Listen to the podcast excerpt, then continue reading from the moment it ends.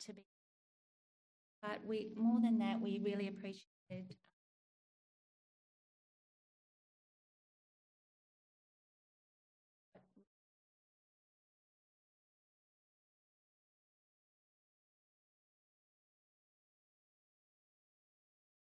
Uh,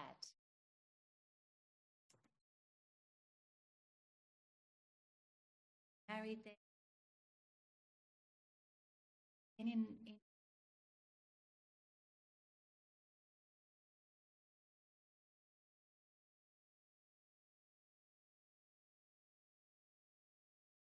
it was over with. Started a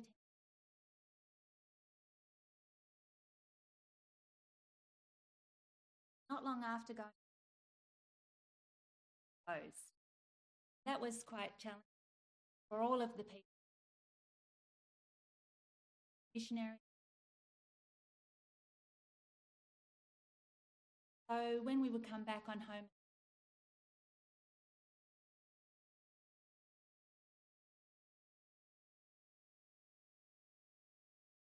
last year, back to us in 2020. We just want to say how guys opening your arms to welcoming here son often as we can often as on us um, meals and sorry yeah and so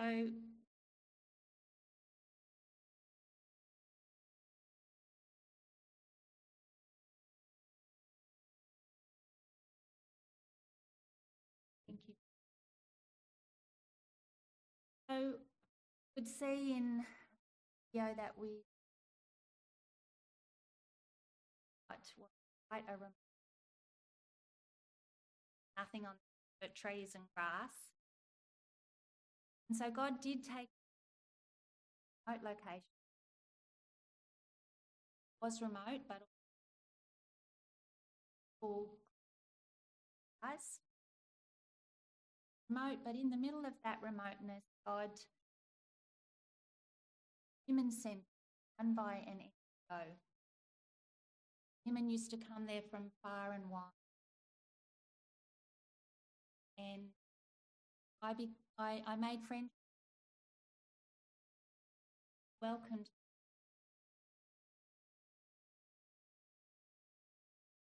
Also, there they taught craft, which one of my passions.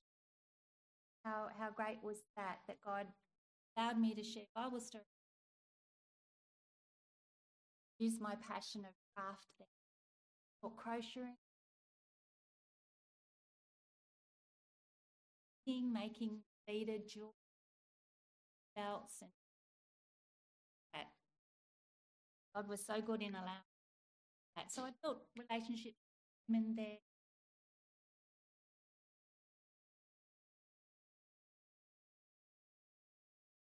We called Kingdoms darkness. Really big, overarching situation. Christ. Then we would unpack that uh, through 15 little. And as it often goes in Africa, not the way you planned. And so I didn't, left, I didn't get to those stories. I prayed about what I could share. I'd put on my heart to share. So, about four weeks before, in about three days, that area.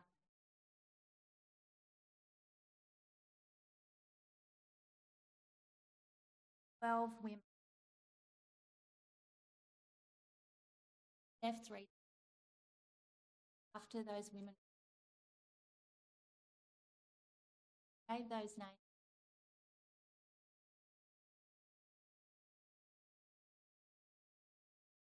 continuing to pray them, work that God has with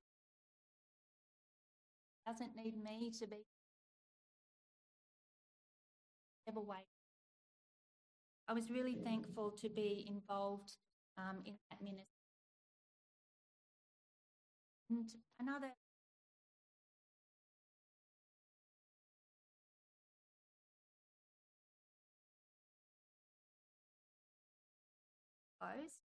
we started going by two. English, as also said in the video, that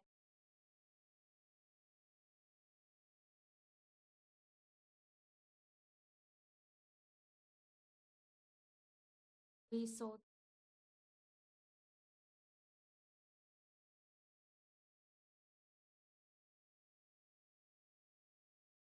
teacher Charles's after Chris shared two kingdom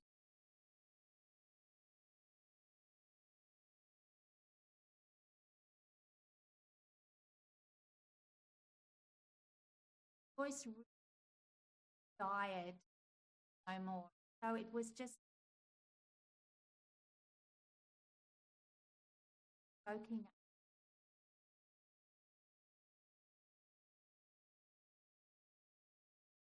Thank you for was and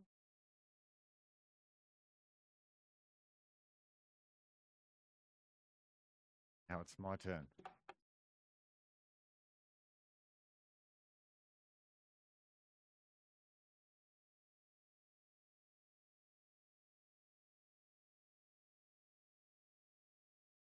I don't have notes, never finish. I have notes, will finish. But yeah, just to, to the risk of repeating words, thank you so much to the congregation that's here today, the congregation members who maybe are not here today, maybe watching or hear this later. Thank you very, very much for your support for since I think 2009, late 2009 or early 2010. Fellowship Baptist has been um, financial supporters, and I know some of you in the congregation have been prayer supporters even before that. So we can't say thanks enough. There's an African proverb that says, Alone I can go quickly, but together we can go far. So I think it's better we try to go far. Well, the message this morning is going to come from the book of Acts, chapter 14. And what I'm, what I'm trying to do, what I'm attempting to do is raise some points that I believe come out of the text um, and sprinkle some of our experiences in there. So I'd like you to make your own application, you to make to how does this flesh out in, in my life, in my my world, in my circle of friends, in my network. Um, but the question is that I'm posing to everyone this morning is what will it take to see a world that knows God, or what will it what what will it take to see a world that knows Lord Jesus? That's the open question that I have this morning. So I missed the opportunity. I, I had the opportunity, but I missed it to ask someone else to read this. So let's read Acts chapter 14, just the first seven verses. But the the message essentially comes from the whole chapter, but we're just going to look mostly at the first seven verses. Are we good to go? Now, at Iconium, they entered together into the Jewish synagogue and spoke in such a way that a great number of both Jews and Greeks believed. But the unbelieving Jews stirred up the Gentiles and poisoned their minds against the brothers. So they remained for a long time, speaking boldly for the Lord who bore witness to the word of his grace, granting signs and wonders to be done by their hands. But the people of the city were divided. Some sided with the Jews and some with the apostles. When an attempt was made by both Gentiles and Jews with their rulers to mistreat them and to stone them, they learned of it and fled to Lystra and Derbe, cities of Lycaonia, and to the surrounding country. And there they continued to preach the gospel. Let me pray. Heavenly Father, thank you so much that we can be here. Thank you that we have your word and that your word has been translated into so many languages around the world, including the Didinga, at least part of the Bible. Lord, I ask you this morning that your Holy Spirit would speak into our lives, into our hearts, into our minds, that you would help us to gather our thoughts and to focus and to be focused by you on whatever it is that you want to say to us this morning. Meet our needs, Lord, our spiritual needs, and help us, each one of us, to continually cast ourselves and our cares upon you. We know that you care for us. Lord, we're your children. Feed us this morning, we ask, in Jesus' name.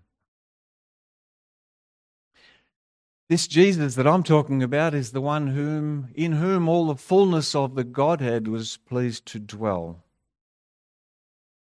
Is this a Jesus that the world needs to hear? Is this a, is this a Jesus that the world needs to know?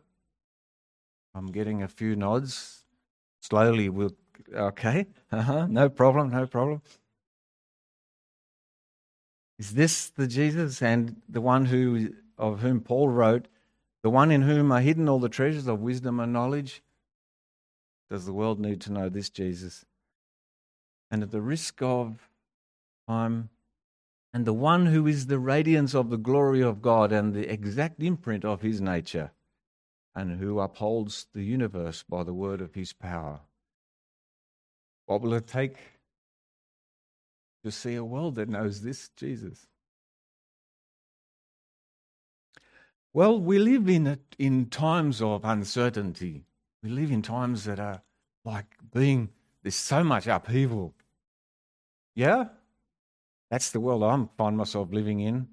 I walked into a room last week where there were some men, men that I, I know them, and I said, Isn't God, isn't life, I didn't say God, I said, Isn't life good? You know, life's good. The looks were blank. Like, what? And I, so I thought they didn't understand me. I changed, maybe I had a dud accent, so I said, Life's good, isn't it? You get one affirming nod, oh, I just got like, who is this guy? Right? I'm sorry. You know, I lost my mum last month, and but life is still good, you know, and, and even more, God is good. You know, all the time, God is God. God is good. You know, this this this saying. Last year we came out of the bush to the develop back to the developed world. Well, we came back to lockdown. We were out of our two week quarantine for two weeks, and whooshka, in we went to locked up in our own houses in this developed world. Now, I'm not, I'm not here to object to that. I'm just, it seems like a, a bit crazy. We came out of the bush only to be locked in our own yards, in our own houses, like, like a dog, kind of, you know. I, I went outside the gate once and wheeled a trolley up the road with a cupboard from where we had it stored somewhere around the corner. And a week later, the police showed up.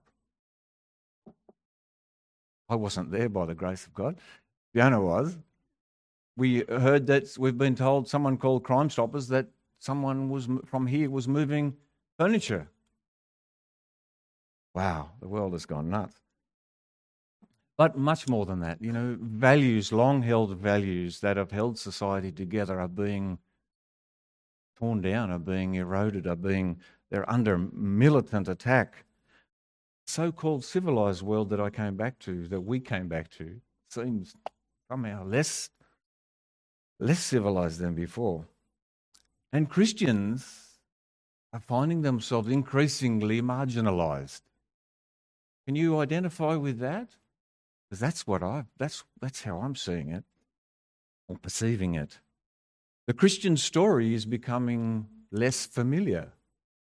I want to read you a short story. Uh, sorry, just a, a few lines that, about the fact that Christian symbols or so called Christian symbols are no longer recognized.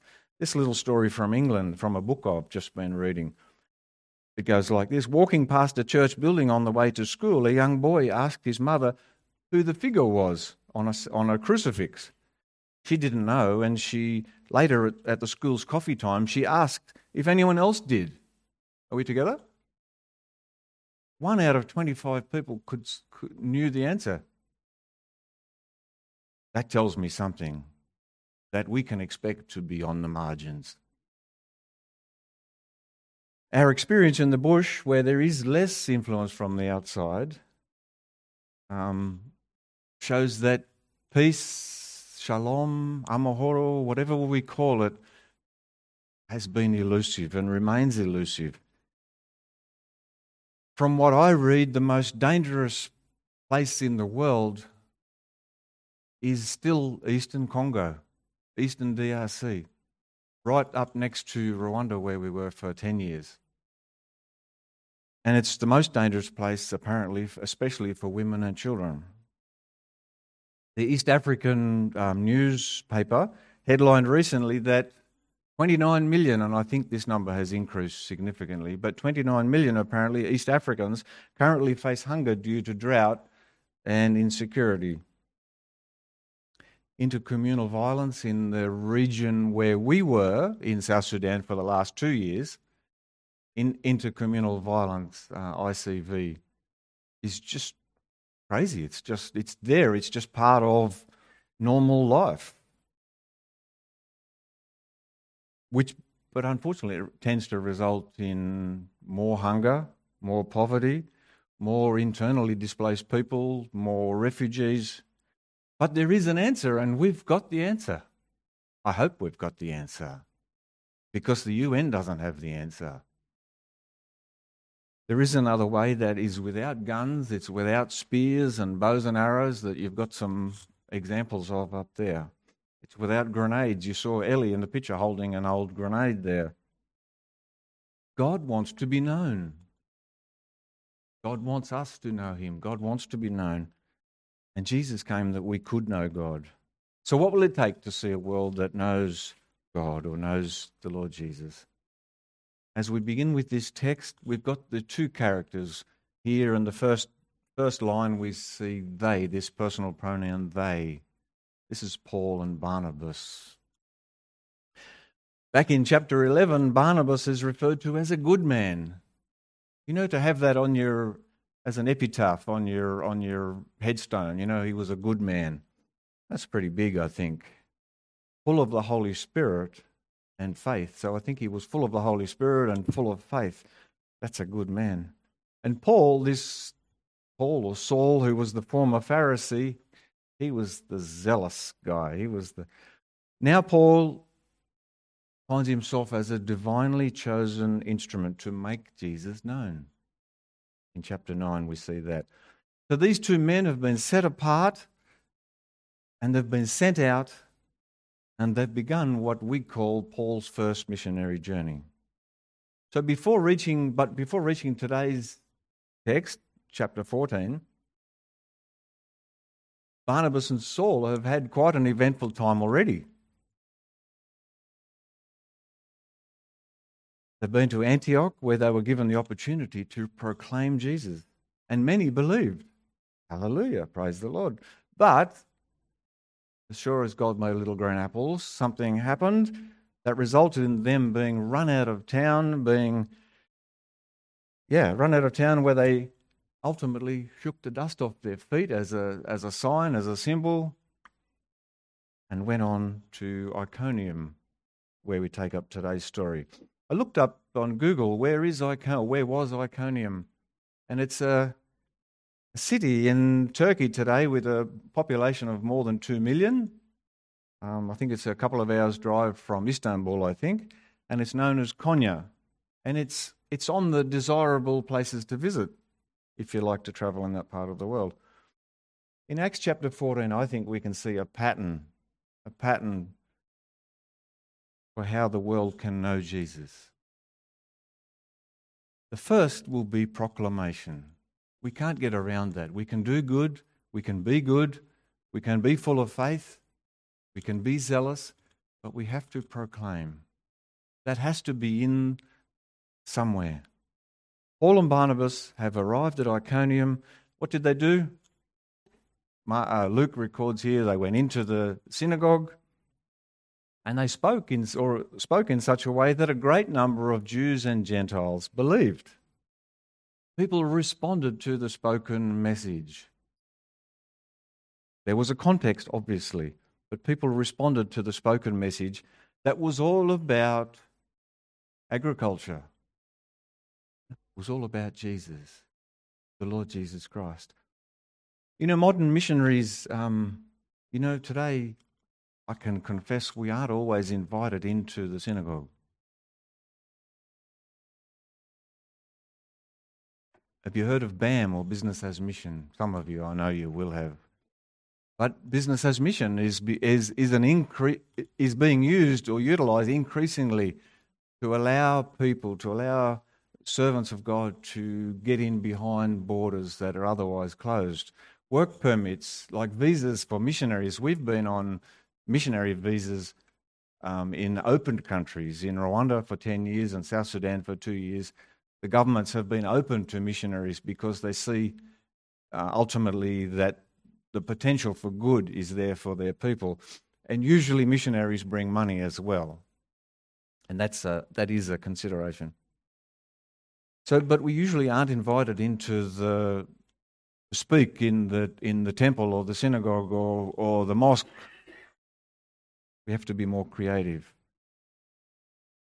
Business as mission is is one to go into these creative access countries. We've got we have friends who work in these closed access countries yeah, they're in business, they're in they're technicians, they're using their skills to to get themselves to find themselves on the front line in places that otherwise there's no one talking about or certainly no one openly talking about the Lord Jesus.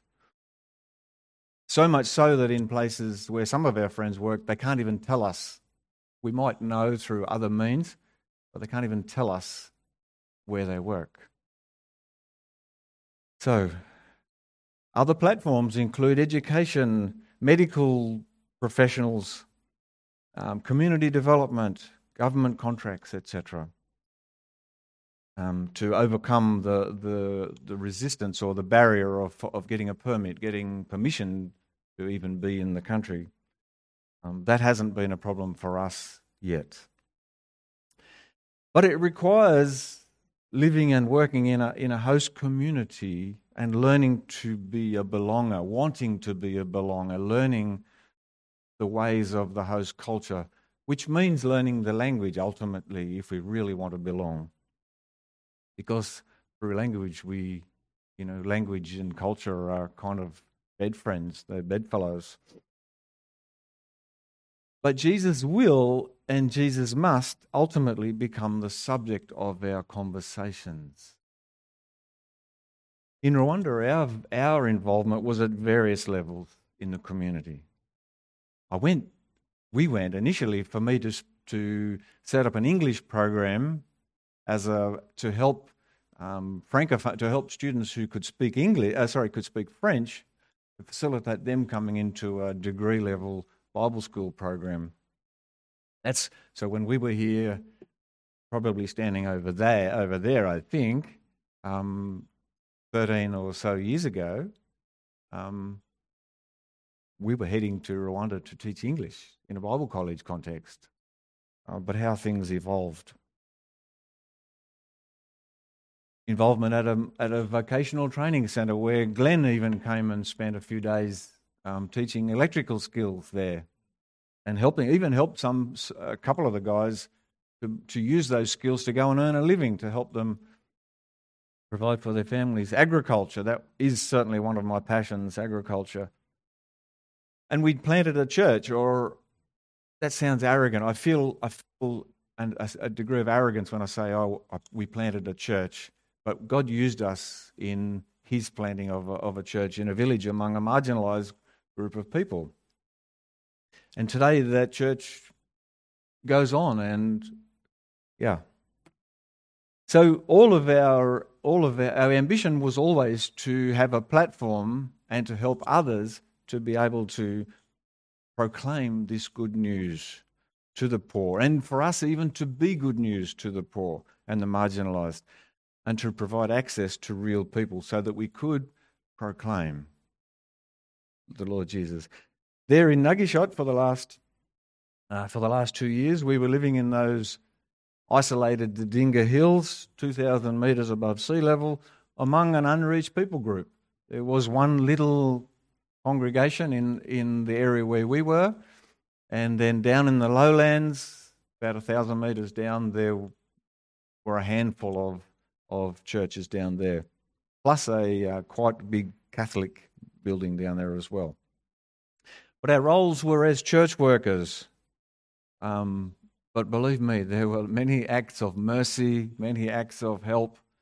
Um, yeah, you like like it would take a lot longer to explain and to tell you. But to carry people to move to transport someone in a wheelbarrow, can you imagine that? That's the best you can do is to go and get the wheelbarrow and bundle this patient, this person who's nearly dead and did die, in a wheelbarrow and transport them like that to the nearest clinic. Like, yeah. But all of these, all of these different approaches and these different angles allowed us to proclaim the Lord Jesus to real people in an, in an animistic culture, if you know what animism is. We worked on holding Bible storying groups in the community.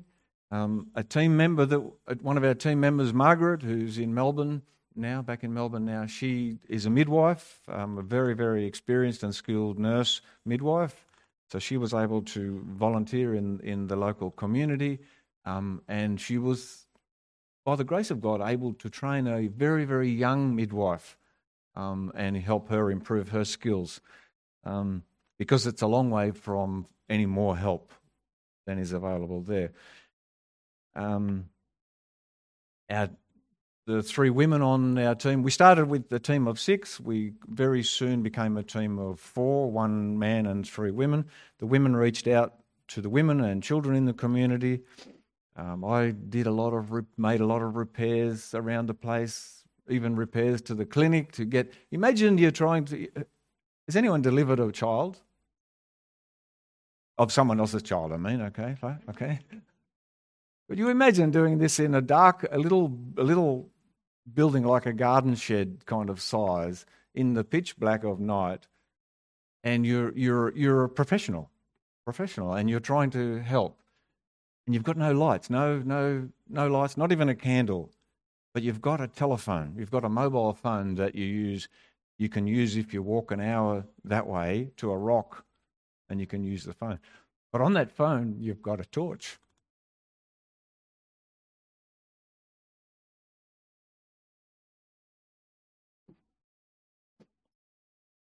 So you put the torch in your mouth. So you try and deliver this baby so you can see what's happening, you know? So we were able to fix some of the lights, get a get some new batteries for their solar system. Yeah, it was good. We provided some roofing. Can you believe this? We provided some. There's a, a long rectangular building that a I'll, I'll come good, don't worry. A, a, third of the roof blew off in, in the wind. A third. When we got there in April 2019, a third was off already. The, the, the corrugated iron is so thin, it's thinner, it's like as, as about the thickness of the A4 paper, seriously. So the nails have to have big heads on them to hold them, hold the sheets on. So we tried. We tried all manner, all manner of different strategies to work with the community to get a roof back on their school because they couldn't use those classrooms when it rained because they would just get drowned in there. And in the end, we caved in and, and we bought the iron sheets. We got them flown in on a, on, on a flight and we had young people carry the school children come and carry them, roll them up, put a string around them, and carry them across the five kilometre uh, through the valleys to get to the where the school was. And I'll tell you today, that was in 2020. That was September 2020, I think. I can tell you today that the sheets of iron are still rolled up in storage. The school still hasn't got its roof on. Poverty Poverty is not limited to material things. And yeah, we modelled sustainable agriculture, conservation agriculture. Growing crops on, on hillsides, on steep hillsides, leads to a number of things. One of those things is the, the quality of the soil just declines rapidly. And so, sustainable agriculture, conservation agriculture, is, is probably my second or third most or strongest passion in my life. Um, we worked with to some to some extent we worked with some local farmers and a local agricultural trainer and tried to help there but all of this yeah we care about people's hunger we care about people's children and the, and the stomachs we have to if we don't we can't really call ourselves followers of jesus to be sure but all of this would give us a platform to also proclaim the lord jesus just like Paul went into the synagogue and proclaimed, and we know what happened next. We don't know how many believed. We really don't know how many believed. So we know that we need to proclaim. Paul did it, others do have done it, you've done it here. We need to proclaim the Lord Jesus. What else will it take for a world to know the Lord Jesus? Well, as sure as night follows day, Persecution is the next thing on the list. You proclaim, go to a, any part of the world pretty much where Christ is not known, and maybe even where he is known. Our focus is on unreached people groups, but you might be able to do it here. Go and proclaim. And again, the persecution will come.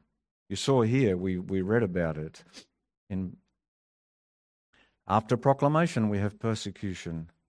This opening verse, a great many believed. How encouraging is that? You read the book of Acts and it's exciting, all these stories, and a great many believed. Hallelujah.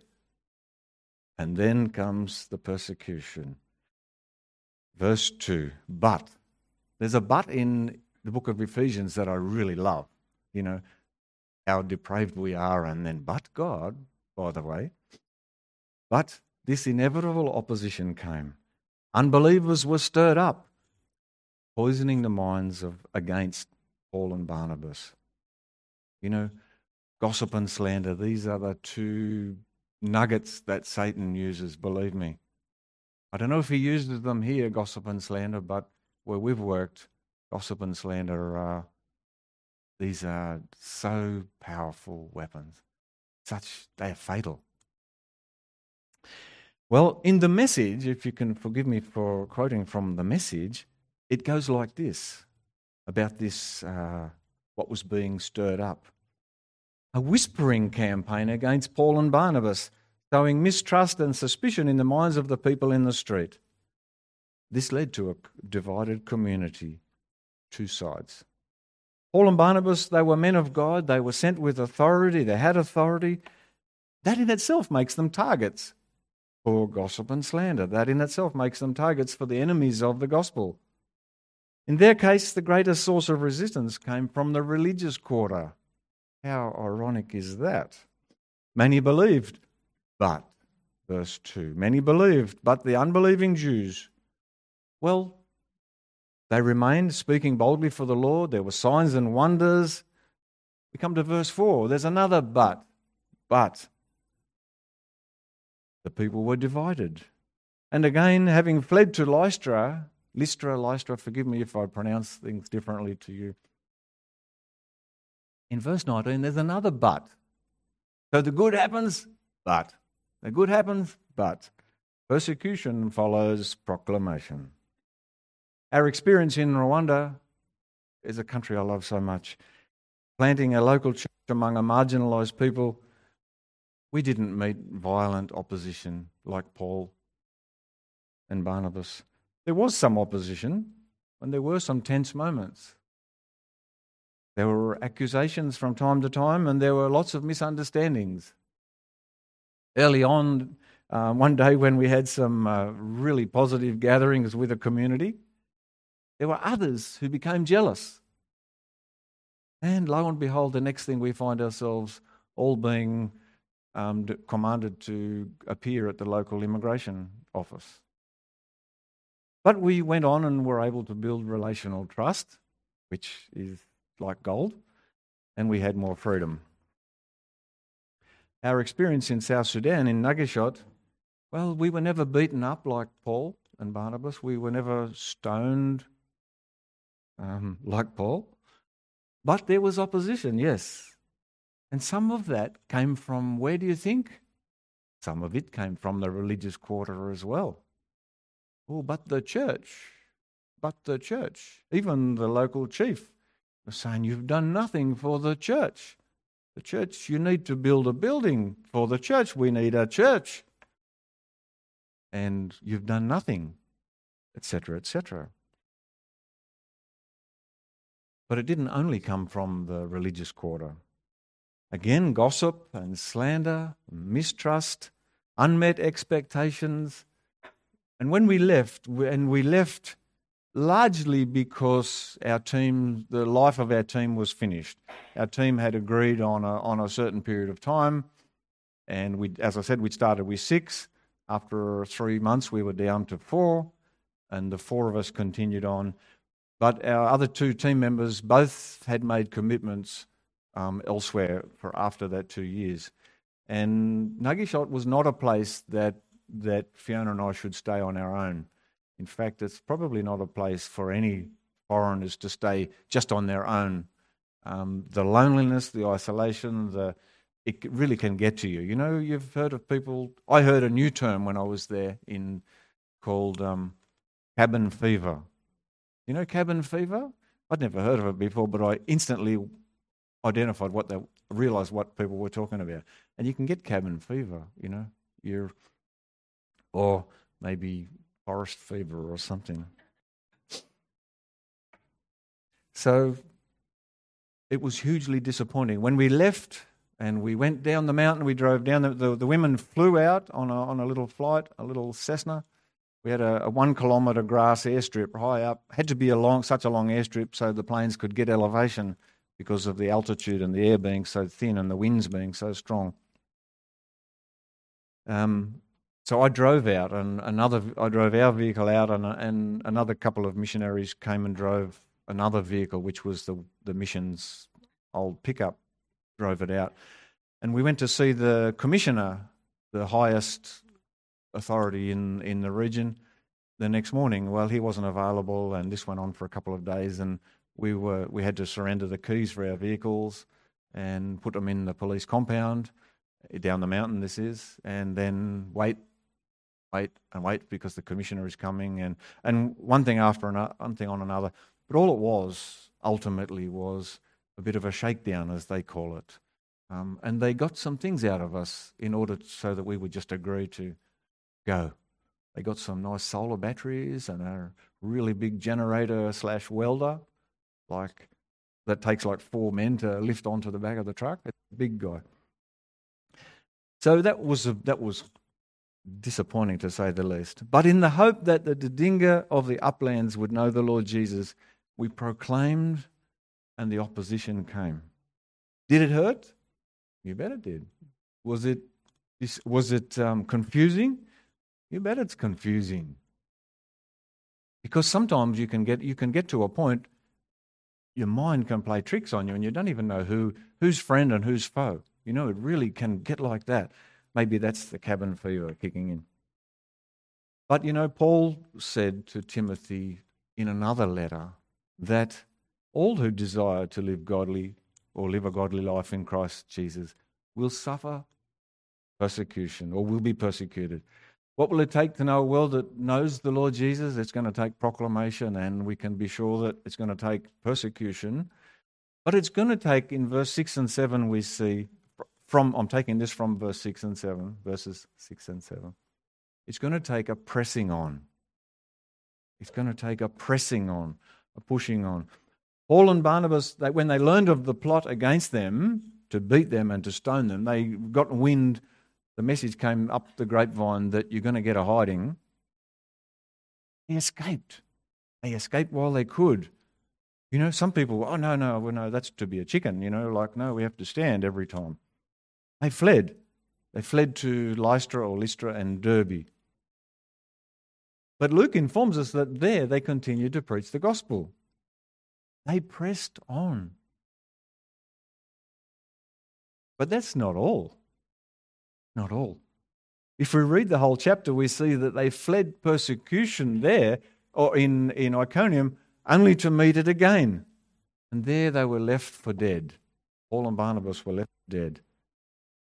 But revived, what did they do? They went back to Iconium. They went back to strengthen the souls of the disciples there.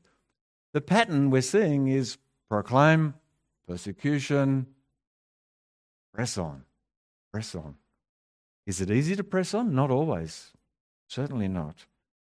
In Rwanda, we found that we got through point one, point two, and point three, and we did go on and come to point four by the grace of God. Point four, which we're going to come to in a moment. In Nugget we proclaimed, we met opposition. I'm hesitant to call it persecution. Here I am to, to, to speak today. We encounter resistance, I think, rather than persecution. Our pressing on certainly wasn't heroic. There were times when I was my pulse increased quite a bit. There was a time on my last day in Didinga territory where I was in a room with about three other men, and one of them had a gun, and he was drunk, and he's no uniform, but he was a policeman, and I didn't know that. And I, if I'd known that, that would have made me more afraid. And he's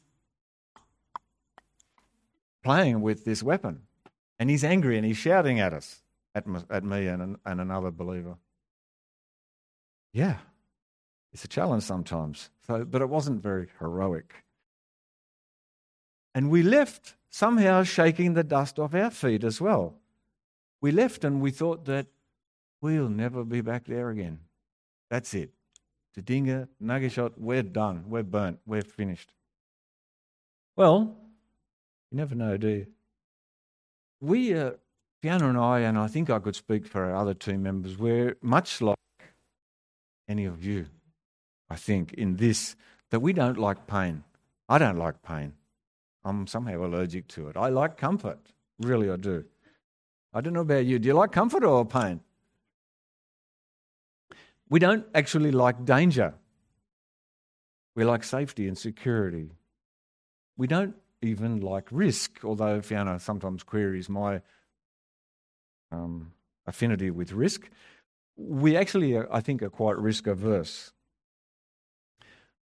We don't sorry um, we don't want to miss our grandchildren. You know we want to hang out with our grandchildren. Um, we want to be part of their lives too. Yet recently i'm just saying this as a personal illustration of a willingness to press on. And you know we someone says you should never say never well we're never going back to Nugget we're never going back to those ungrateful Didinga for example. End of quote. Well, re- recently, Fiona and I were on a long phone call to our unit leader, to our boss in South Sudan, and we offered ourselves to go back um, to, to Nugget again. We offered ourselves as willing to, to go there again, to, to where several others had before us had also tried and left discouraged. Whatever is the reason, our boss thinks now is not the right time. If anyone does ever go back there, even if it is us, now's not the right time. But he was, his spirits were certainly lifted when we raised the matter. But God wants us to be open and wants us to, to press on. So we, Fiona and I, find ourselves open and willing to press on. We want to press on. Lastly, as we come down, the last P. Proclamation starts with P, ends with N, I noticed. Persecution, actually, that ends with an N as well. This is not my doing. That's just how the words are spelt. Pressing on, even that ends with an N. I'm saying this to help you remember, actually. the last is passing on. My mum passed on, she died a month ago, but we're talking about a different passing on. To pass on the work, pass on the responsibility to someone over, a handing over. After proclamation, persecution, pressing on, a time came for passing on. Paul and Barnabas, what did they do? The time came when they appointed elders in every church. They carefully selected men to care and to shepherd them. They passed on the leadership. They handed over that leadership and the influence to others, and then they moved on. I think we can see the pattern here in chapter 4 if for a world to know the Lord Jesus. In Rwanda, there's in the church that we started in that beautiful little village up there under the Virunga mountains, volcanoes. There's a little village called Nyabajeni. Even, I don't know if we can even say it, but Nyabajeni. There's a young man called Vedast who, who Fiona and I, and at least two other people in the room, know and have met. Um, we had the pleasure to work with him for quite a few years. But he's the pastor there today, and he's proclaiming, he's facing from time to time persecution or, or at least opposition, let me say, and he's pressing on. And one day he will, by the grace of God, be able to pass on the responsibilities to men and women that he's trained and led, even led to the Lord, some of them. And we are hoping that some of those will be from among the very marginalised, specifically the marginalised people in the community who've embraced, who've responded to the gospel and have embraced this Lord Jesus and have not just been a, a Sunday Christian, but a, a real follower of the Lord Jesus. So that's in Rwanda. Vedast, we invested in him and in many in every sense of the word, to be honest, and he's proven faithful. At the risk of sounding arrogant, we have passed on, we did pass on that leadership to him. And we believe that God handpicked him for the occasion, for the minute even. But that passing on also freed us, freed up us to be able to move on. And that's how we were able to go to South Sudan, to the kind of um, difficult ending, even that, that came eventually there in, in South Sudan for us. Um, but that by passing on in Rwanda meant that we could to that of that little church meant we could we were freed up to move on. And God is able to keep the cycle going.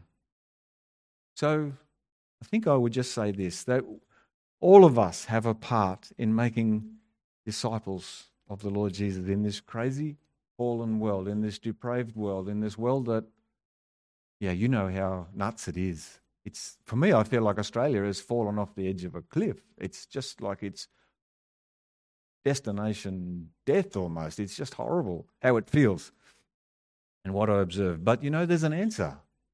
There really is an answer, and the answer is the Lord Jesus.